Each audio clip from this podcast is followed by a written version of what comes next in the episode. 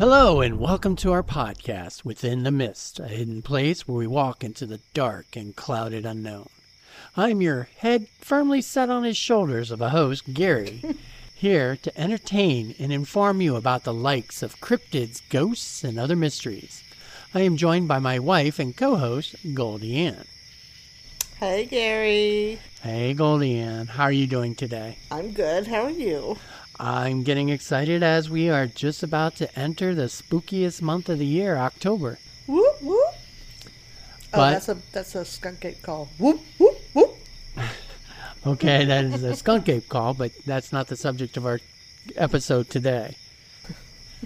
In fact, I've been working on the last episode we had because Apple Podcasts and iTunes had issues feeding it out to the subscribers. So we did not have very many listeners from Apple during our first 2 days of broadcasting that episode last week. Yeah, we thought everyone didn't like us anymore. Or at least Apple didn't like us anymore. But I've had to send in a work order or a ticket item to see if they could correct the situation. They did, and all of a sudden we had this big flare-up of listeners all of a sudden listening to the episode. So it's getting caught up. I'm really keeping my fingers crossed that the problem's resolved, and this Monday, when this episode comes out, we don't have that same problem. But I will keep a close eye on it. Now, Goldie Ann, before we begin, I did have an important question to ask you. Okay. Where would you find a monster snail? I have no words. I don't know. I'm scared to ask. You're spending a lot of time thinking about it. I know, because that's got to be something. Play on words, but I can't get it. Well, Goldie Ann, you would find a monster's snail at the end of a monster's finger. His finger snail. Wow. Oh, my God. I know. You would have gotten it eventually. No, I probably wouldn't have. Well, for the rest of our listeners, today's episode contains stories about a terrifying and gruesome creature roaming the forests of West Virginia. Some of the details can be disturbing. We are storytellers who have gathered information on some of our favorite mysteries to bring to you. We don't attempt to scare our listeners on purpose. Well, maybe just a little. Listener discretion is always advised. We introduce our story in West Virginia, better known as the Mountain State, which has been a hotbed for cryptid sightings in the 1950s and the 1960s. And it was in 1952 residents in Braxton County, West Virginia, reported the very first sightings of what would become known as the Flatwoods Monster. We've done him.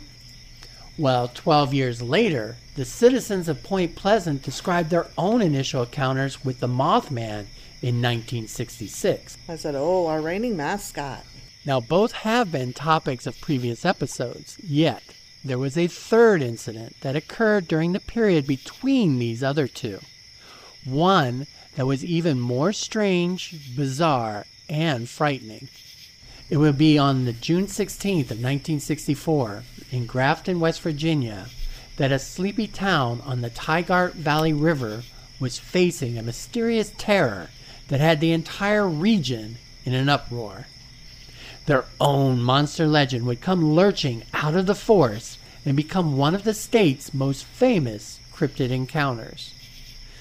Though the creature left not so much as a single footprint, folks in the community still talk about encounters in hushed voices when the sun goes down over the Allegheny foothills. Today, we take a walk within the mist to discuss the Grafton Monster. Dun, dun, dun! Ooh, nice touch. Thanks. Chapter 1, The Newspaper Man. On June 16, 1964, Robert Cockrell got off of work at the local newspaper, the Grafton Sentinel, which is now known as the Mountain Statesman. It was about 11 p.m. at night, and he started his journey home behind the wheel of his car. It had been a long day on his typewriter, working on articles for the paper. It always seemed that every story was filled with bad news. Not much has changed in the times. That is true. and for the local community of Grafton in the state of West Virginia, they were facing an economic depression caused by the gradual decline in the factory work during the second half of the 20th century that the town depended on. Many of the population were out of work, and the town was facing a complete closure. Added to that was a growing fear of global conspiracies regarding the Cold War, which filled the news with stories of spies and foreign enemies hidden behind every tree. People were afraid, and they felt powerless to do anything against it. Cockrell felt this even more strongly as he wrote their stories and shared in their everyday lives. These thoughts probably ran through his mind on his late-night ride down the dark Riverside Drive. The road passed along the western banks of the equally dark Tygart River on his way home. It was a drive he repeated on nearly a daily basis, and he knew every turn of the route, which is why the events of this night would stand out so differently. Sounds like the beginning of a horror movie. A horror movie it is indeed. Rounding a bend in the road, Cockrell's headlights caught what the reporter would later describe as a huge white object just to the side of the road. Instinctively, he applied the brakes to slow down his approach.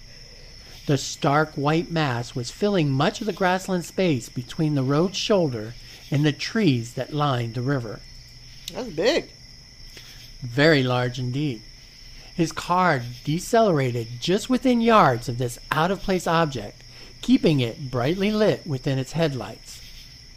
Cockrell was confused and surprised as he attempted to understand what it was he saw and noting just how out of place the object was. It was just then the mass moved. It was disturbed by the sounds of the car and the lights projecting onto it. It seemed to stand, and Cockrell's mind spun in the realization that the object was in fact alive, the likes of which he would later describe as something he had never seen before, even in his darkest nightmares. The Grafton Monster is described as enormous, 7 to 9 feet tall, 4 feet wide, and having slick, white seal-like skin. The moment of Cockrell's discovery froze in his mind as he attempted to make sense of what he saw and what he did not see. This monstrosity would be the stuff of nightmares already, but its strangest trait was that it possessed no discernible head. Where its head should have been was empty space where the shoulders met. It would be later believed that the creature's head was low on its shoulders, making it only appear to be headless. But that thought didn't come to Cockrell's mind at the time. So kind of like an albino Mothman. There is some similarities if you don't look for wings. But in addition to the bizarre appearance of this creature, there was an eerie, low whistling sound drowning out the engine of Cockrell's car. He was never sure if it came from the monster, considering he never saw any mouth capable of making any such sounds, or if it was coming from the woods beyond. It was probably coming from him and he didn't know it. A scream coming off as a whistle? Yeah. That's pretty high-pitched. Well, Cockrell was so terrified by what he had seen, he instinctively slammed his foot down hard on the accelerator and pulled away from the creature. Gravel from the road's shoulder kicked up into the air.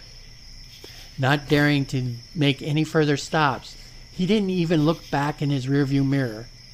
The reporter raced home, parked his car, raced inside, locked the door, and then sat down on his sofa with a very stiff drink. His hands were trembling, and his mind was almost overcome with the shock of everything.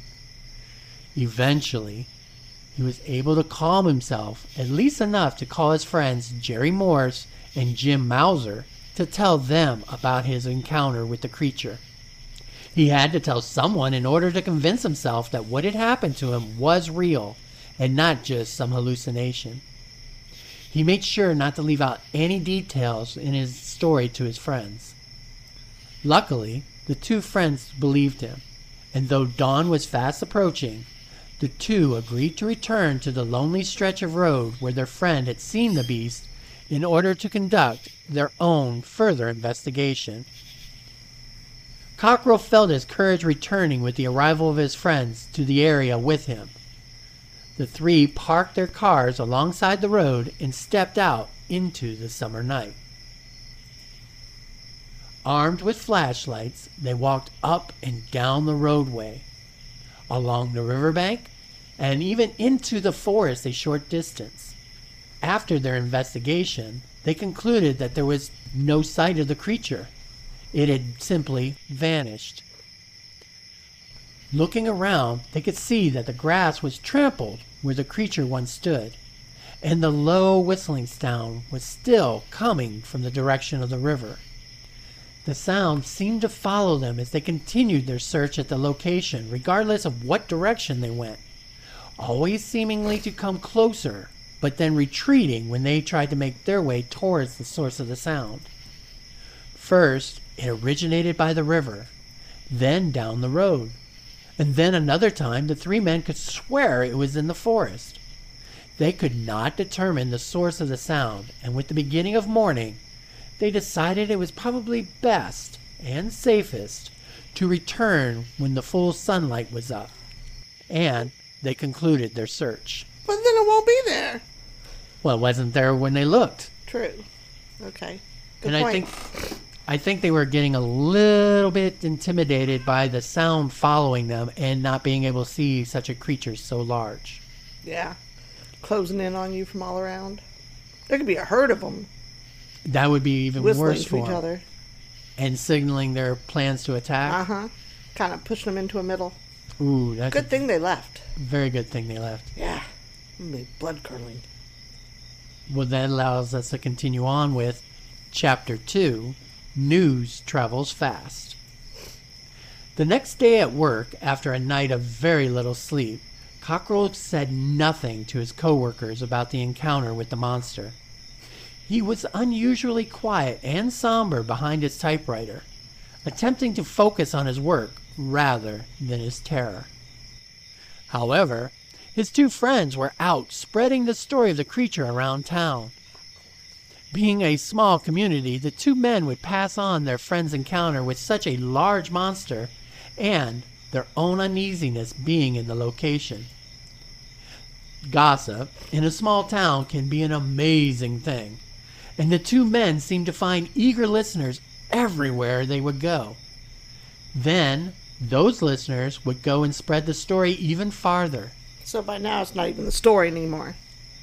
It's hard to imagine how the story evolved, because it passed faster than wildfire, and it was not long before Cockrell began hearing of other sightings being reported into the newspaper office. Calls were coming in of people claiming the monster in the woods.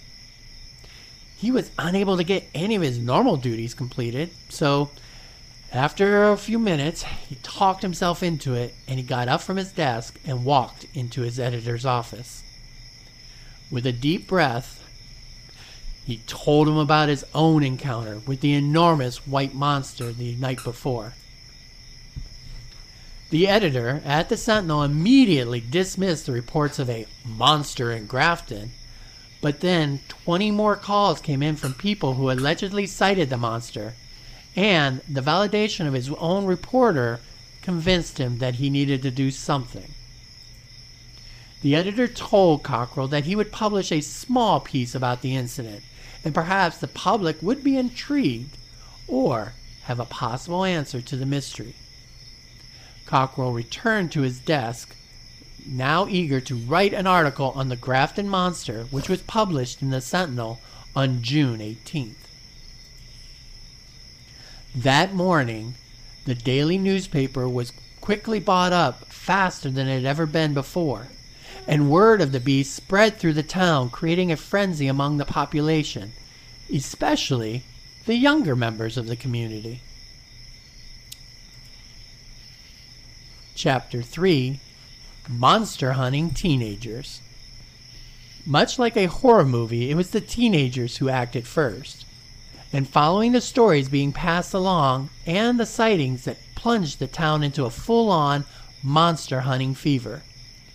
Teenagers were the first to take to the forests and the riverbanks in search of the white creature.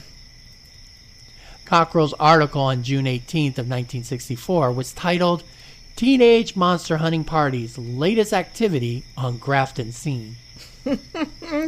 That's what I call it Friday night. In a small town like Grafton, West Virginia, I'm sure it was an event in itself. Yay! Woo! Well, he wrote that if you wanted to go, quote, monster hunting, all you had to do was join the roving bands of teenagers who were convinced that a monster existed and was roaming in the section of Riverside Drive near the city's stone quarry. Several bands of teenagers armed with flashlights, mallets, crowbars, and the like were reported searching the Riverside Drive area. The law enforcement authorities had taken no official notice of the reports at the time, leaving the chase of the great white creature to the use of the community. And they were willing to take up the charge. In fact, at approximately 10 p.m. the night, it was reported that the cars were almost bumper to bumper along the river drive, and a large number of vehicles were pulled off of the road to permit joining in the area's most popular sport in recent years, monster hunting. Oh boy, this can't end well. So a lot of testosterone, a lot of youth, and unknown target that they're hunting. And this was after the, well, it was before Mothman, but after the Flatwoods Monster, right? Yes. Okay. So West Virginia had already had experience with their own monster. I was just thinking that these reports sound so much like the chaos that was created for the Mothman, too. Might have been the same generations. Many times, cryptids do have the ability to stir up panic and fear in the community, especially during the 50s and 60s. Yeah. In fact, now we're just used to it. In fact, reports from these excursions resulted in more stories from people allegedly seeing the monster. The newspaper article would continue on that the descriptions of Grafton's monster sounded like that of recent reports of other creatures. So like you were saying, maybe not the Flatwoods Monster, but there was a monster in Michigan that was very similar to the Grafton Monster. The newspaper article did make sure that the Grafton's monster was reported to be a bit bigger in every respect. Oh, of course. Now, this other monster would become known as the Dewey Lake monster, or the Sisters Lake Sasquatch. The Michigan creature was reported to be an ape-like creature, similar to descriptions of Bigfoot, and was spotted during the summer of 1964, the same time period as the Grafton monster. Michigan had their monster near Dewey Lake and Sisters Lake in the town of Dowagiac, Michigan. Despite reports that a Michigan version of the creature existed, it was believed that theirs was a bear. The residents of Grafton were convinced that their monster was not like anything ever seen before. One teenager that was interviewed suggested that the Grafton monster may have been an escaped polar bear. Yeah, that's a good one. True. However, he gave no suggestions as to where a polar bear could have escaped from. Odds that a polar bear making its way down from the Arctic Circle without notice struck most as not very likely. Yeah. Another report on the monster stated that, quote, I have seen the creature called the Grafton Monster several times when I was a young man, and it is very real. I was with my father cutting wood. We had finished and we were loading the truck when our two dogs started barking.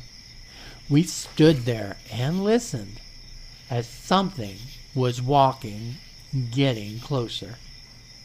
My dad told me to get the gun from the cab. He carried a double-barrel 10-gauge with double-aught buckshot. Whatever it was had picked up its pace and continued toward us. All we knew for sure was that it was big, and it wasn't scared of us, the dogs, or the chainsaws. It stopped about 50 to 55 yards from us in the trees and went very quiet. My dad pulled both hammers back and stood in front of me, telling me to be ready. The next thing that happened I'll never forget. It stepped out, looked at us, took 3 strides in our direction, turned, and walked back into the tree line. That was my first sighting of the beast, and I'll never forget it. Okay. That sounds totally believable. I mean, you know, from me, my standpoint. But, you know, hey, who am I to judge? At least the monster didn't want to go up against a shotgun full of buckshot. No kidding. Nor would I. Now, this would not be the only story regarding the Grafton Monster, as another resident talked about when he, quote, saw the monster near the river early in the morning. It saw me and instantly froze. It did not move. I was fishing at the time and left all of my gear there and started to run away. As I ran, I turned and I saw that it, too, turned away and started running off. Human! Ah! As I got near my truck and began opening the door, I heard a whooshing sound and a bright light appeared above the tree line. I drove off and got my gear 2 days later. Lucky it was still there. I don't think the Grafton Monster is much of a fisherman. Oh, no, I was thinking about other people. Okay. Other people going fishing, seeing, hey, all this good gear. Well, maybe the Grafton Monster scared them off, too. With all these stories, by the next night, the number of teenagers and their cars had doubled alongside the road. By now, several adults also joined in the action, prompting the police to finally begin their investigation. Oh, so kids can get killed, but no adults. Gotta stop this shit now! Now that you mention it, it does look that way, doesn't it? They didn't seem to worry about it when it was just kids. Yeah. Oh, well, boys will be boys. Well, after their lengthy investigation during the following days, and with more reports coming in of sightings, no physical evidence of the Grafton Monster was found. Not one bit of hair and not one footprint. We've even found more of that from Bigfoot. We found a lot more based off of Bigfoot. In explanation, the topography of the state lends itself to a creature being able to remain hidden with the vast acres of mountains and dense forests. Even the stone quarry would enable the creature to hide effectively. Ted Foster, author of Colin McGregor's Last Hunt, wrote that the creature could be some unidentified intelligent wildlife that is smart enough to avoid complete detection, so we are only left with glimpses of parts of it and in poor lighting. A creature smarter than the hunters. To the locals, they were convinced that the creature existed and they were terrified of it. The town leaders felt that they had to get a handle on the situation before a complete panic overtook their town and somebody got hurt. Chapter 4, Spring Fever. Uh-oh. Spring is in the air. Does that mean we're going to have mating Grafton monsters? That's one way of looking at it. They're Twitter-pated. Romance and candlelight everywhere. Don't forget the picnic baskets. Anyway, getting back to Chapter 4, the excitement of the Grafton Monster was now making headline news across West Virginia and the country. It was time for a reaction about the monster, and it all fell on the shoulders of the newspaper that started the whole thing, the Grafton Sentinel and its editor. On June 19th, only 3 days after the initial sighting of the creature, the newspaper published another article about the Grafton Monster and all of the hunting parties chasing for it. The article openly poked fun at the growing search for a supposed monster in Grafton in an article entitled, quote, Monster Result of Spring Fever and Wild Imagination. The article would go on to claim that all of the sightings of the Grafton Monster were the personification of active imaginations. Cockrell's own involvement was kept very quiet and out of the headlines. Oh, of course. It wrote that a combination of spring fever, lack of area recreation facilities, and the large amount of recent publicity for the Michigan town claiming to have a monster all created the panic of the Grafton Monster. So, were these kids actually bored and because they were Twitter-pated, were out in the woods hunting a giant white monster? Well, the guys weren't Twitter-pated. The Grafton Monster's Twitter-pated. Keep up, man. I'm sorry. Okay. I don't understand the romantic notions of large hominids. Fever. Okay, anyways. The newspaper said spring fever. Okay, so anyways, I think that, okay, so the kids, they're not necessarily bored because, you know, they've probably lived there their whole lives. But if they hear this much excitement going on, yeah, that's going to spur up some fun, spur up some partying, and some real hunting. You know, don't go hunt a deer today. Let's go hunt for the monster. You know. And you know none of them carried weapons other than basically crowbars and baseball bats. Not much to go up against a 9-foot-tall, 4-foot-wide, hulking monster without a head. Okay, and facts. Fact-ish. Now, the people who reported the sightings were described as having laid the basis for the wildly imaginative story about the Grafton Monster, but the newspaper said that they were all completely fictional without any supportive facts behind them. This is true. The newspaper explained that the monster was much more likely being the result from a, quote, individual pushing a handcart loaded high with boxes, walking alongside Riverside Drive on Tuesday night. Well, son of a bitch, why didn't I think of that? Well, it might be because in the late evening of half-light, the person in the handcart would have taken on a weird shape and be mistaken for a monster. What would a person with a handcart piled high of boxes be doing walking around the forest on the side of the road? That's a very good question. Also, here's another one for you. I call BS. It's a monster. Well, consider this. Nobody ever stepped forward as that individual to explain why they were pushing such a device at so late an hour beside an empty river road. Because it's stupid. Well, stupid or not, it was a detail that the newspaper and the local police conveniently ignored. Yeah. Who needs logic when you're trying to convince the public? Mm-hmm. Now, the article also argued that the monster couldn't have shown up in the Riverside Drive area, even if it wanted to. The area was so overrun because of the many teenagers and adults roaming that section of the city. Such a crowd of people would have prevented the monster from making his personal appearance, by their logic. Okay, but that's the point. It did make an appearance. Welcome home. The newspaper chose to ignore those stories. Authorities were relieved as the monster hunting did wind down after the article. No one was accidentally shot or hurt in the process. For the Sentinel, at least, the matter of public fascination had been settled. For everyone else, however, the legend of the Grafton Monster was just beginning. Chapter 5, Gray Barker. Robert Cockrell quietly pursued his own personal investigation while still working for the newspaper. Using its resources, he was able to research other reports and interviews, as well as looking into the historical documents.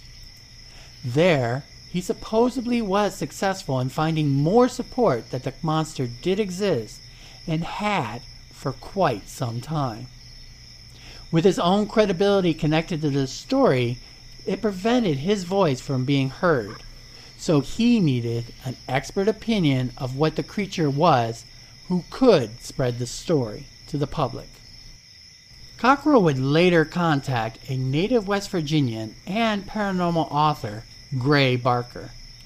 He was the author of the 1956 book, They Knew Too Much About Flying Saucers, and was already a name in the paranormal circles.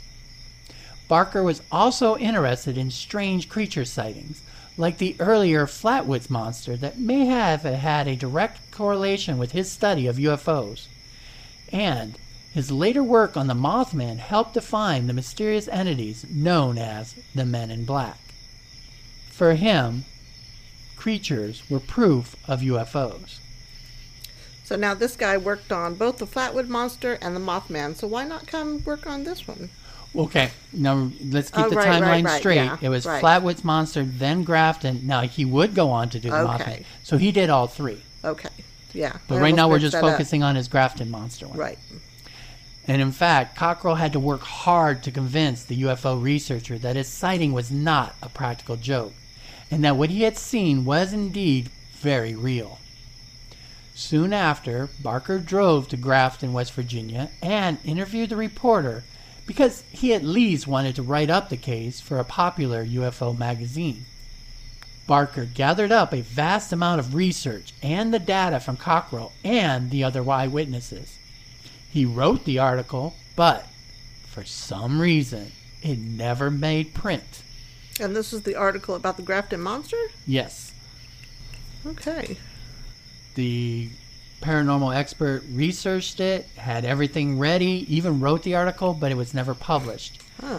The letters, notes, photographs, and newspaper clippings were placed in a public record with the Gray Barker collection in West Virginia. So it wasn't that the information disappeared. It was still in his files and in his collection of items that you can see today. Hmm. That's weird. It was very weird. And there was no explanation as to why he did not follow through with publishing the article was ever given. In a letter written to Cockrell, Barker suggested that the Grafton Monster could possibly be, quote, an alien visitor from another planet. He suggested that the creature could be a lab animal left on Earth by the extraterrestrials in order to test the planet's livability. Perhaps the monster was an experiment that was removed when it had run its course. So you have the white lab rat and you have the white Grafton Monster. Okay, so I also have this Barker, is that right? Barker Correct. Guy, he's just all about aliens. He is very big on aliens. So, oh, that's not a fly, that's an alien. Hey, that came from the UFO. You are right. He did put a very strong UFO slant on the Grafton Monster, but his suggestion was based on the fact that every time an eyewitness had seen the Grafton Monster, other eyewitnesses in the area reportedly had seen strange lights in the sky, or even saucer-shaped discs flying at incredible speeds. Grafton, West Virginia itself had been a hotbed for UFO activity. Okay, which also, once again, brings in the Mothman. There's a lot of strange lights going on there. As we dedicated a whole episode to the possibility of Mothman being an alien. Barker had the same theory about the Grafton Monster being an alien. Interesting. Others have suggested that it could have been an interdimensional traveler, a monster that could come and go between our dimension and its own. Kind of the same thing as you would describe a demon or a creature that is able to walk through a dimensional portal. Their argument is that the whistling sound heard during the first night of its appearance made from the portal or means of enabling the creature to enter our world. If you remember, the story of the kid who was fishing when he rushed into his car and closed it after he ran away from the Grafton Monster, heard a whoosh and saw bright lights over the sky. Right. So another argument that Barker utilized to support his case that the Grafton Monster, much like the Flatwoods Monsters, were space aliens. Chapter 6, The Grafton Monster of Today. Oh. The Grafton Monster has grown to become one of the most well-known West Virginia cryptids, taking its place amongst the Flatwoods Monster and the Mothman. Cryptozoologists and monster enthusiasts make the journey to visit this small town every year in their search for evidence of the beast's existence. In 2014, the television show called Mountain Monsters featured the Grafton Monster. Fans and supporters of the creature were quite upset at how the story treated their monster in a highly sensational and ridiculous manner. Yeah, that'd probably make me mad too. The Grafton Monster has become very beloved, and according to some reviews of the episode, the show presented hazy photographs of the creature frightening or hunting cattle as it's made its way through the trees. There was nothing supportive of the creature's existence was ever given. So they kind of felt that the Grafton Monster was treated as a joke. Right. On a more positive note, the Grafton Monster has also gone on to be the subject of other forms of media. Colin McGregor's Last Hunt by Ted Foster is a fictional post-apocalyptic book set after a nuclear fallout in the West Virginia mountains.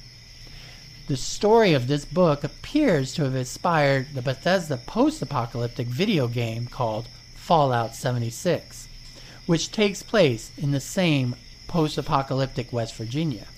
During a press conference hosted by Bethesda Softworks, the executive director Todd Howard confirmed that monsters featured in the game were inspired by West Virginia folklore, to include the Flatwoods Monster, Mothman, and, of course, the Grafton Monster, immortalizing them forever digitally. I still have to find out if my son's played this game. I may have to see if we can play this game. That'd be kind of cool. Yeah, I may have to see if it works on one of our game systems and try it out.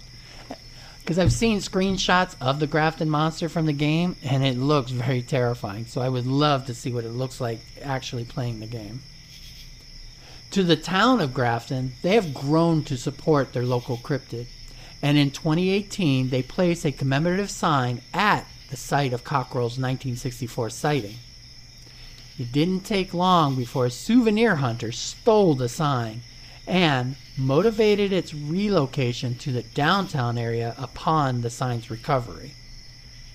So someone saw the sign and decided that it would look pretty good in their living room. Luckily, they got it back. So, Goldie Ann, do you have any closing remarks? Other than I want to try to play Fallout 76? I don't know. I don't like the jump to UFOs for everything, so I don't know about this guy. But since our beloved Mothman is there and the Flatwoods Monster, it's just a gimme. I mean, West Virginia is just the hotbed for cryptids. It is a huge area for some of the most famous cryptids and for the most number of sightings of UFOs. For me, the Grafton Monster hasn't been seen since, so its disappearance does kind of question whether it ever existed. You know, was this a newspaper hoax to, you know, sell papers and boost up the economy of Grafton? And then when they discovered it was growing too fast and risked the lives of teenagers, they backpedaled. That's a possibility. Or is there a creature that is able to walk through the mountains of West Virginia still waiting to be discovered? Or was he picked up like E.T. and phoned home? Or, you know, could he be another species or a younger variation of Mothman?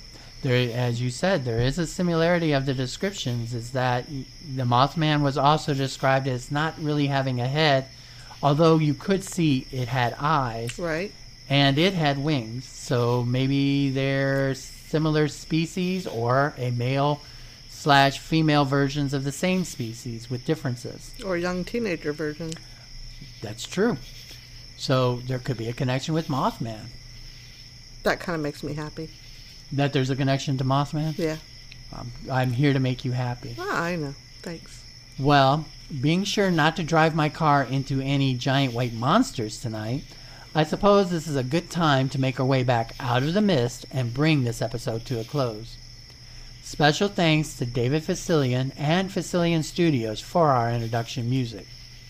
We are on social media and really would like to hear your stories and opinions about West Virginia cryptids and the Grafton Monster. Please feel free to leave us a review on your podcast provider. Hopefully that'll keep Apple from losing our episodes next time. Yes, please. You can reach us on our Facebook page, Within the Mist Podcast, and we are also on Instagram and Twitter. We even have an email at withintthemistpodcast@gmail.com for any of you who would like to write us with your opinions of the show or this story. We hope you enjoyed our story about the Grafton Monster, and we'll come again for another episode. Until then, look closely when driving along a dark roadway and remain constantly curious. Goodbye, everybody. Bye, guys. See you next time.